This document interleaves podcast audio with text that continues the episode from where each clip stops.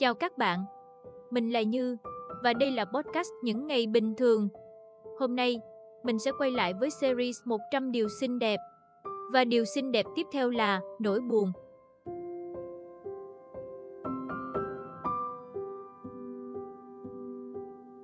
Trên đời có 100 điều xinh đẹp. Điều thứ ba, đó là nỗi buồn.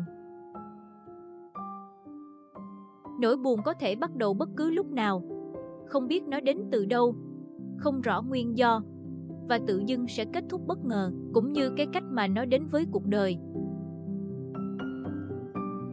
Không phải nỗi buồn đến từ những mệt mỏi, xáo trộn, những lúc ngắt quãng khi đang làm một điều gì đó.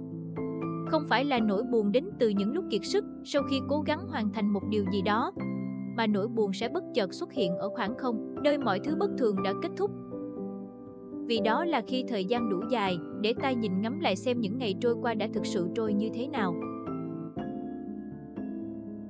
Những nỗi buồn thật đẹp, vì khi nỗi buồn xuất hiện, những gì sáng tạo cũng đến theo, và sau đó là những phím đàn, hay những con chữ, hay những bức tranh, hay những bản vẽ kiến trúc thật mới mẻ, hay những ý tưởng.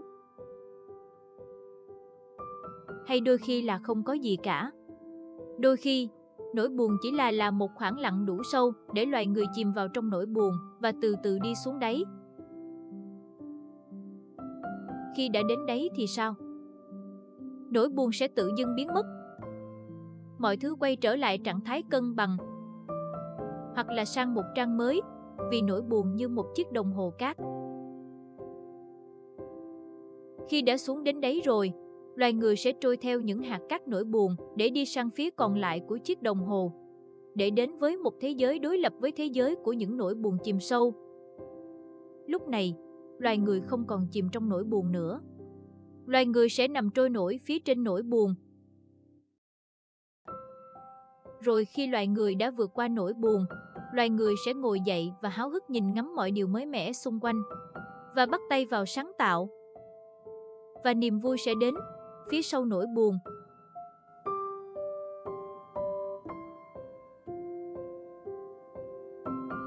Cảm ơn các bạn đã lắng nghe đến cuối podcast. Podcast sẽ tiếp tục ra mắt vào thứ sáu hàng tuần. Mong các bạn tiếp tục lắng nghe những số ra tiếp theo của podcast nhé.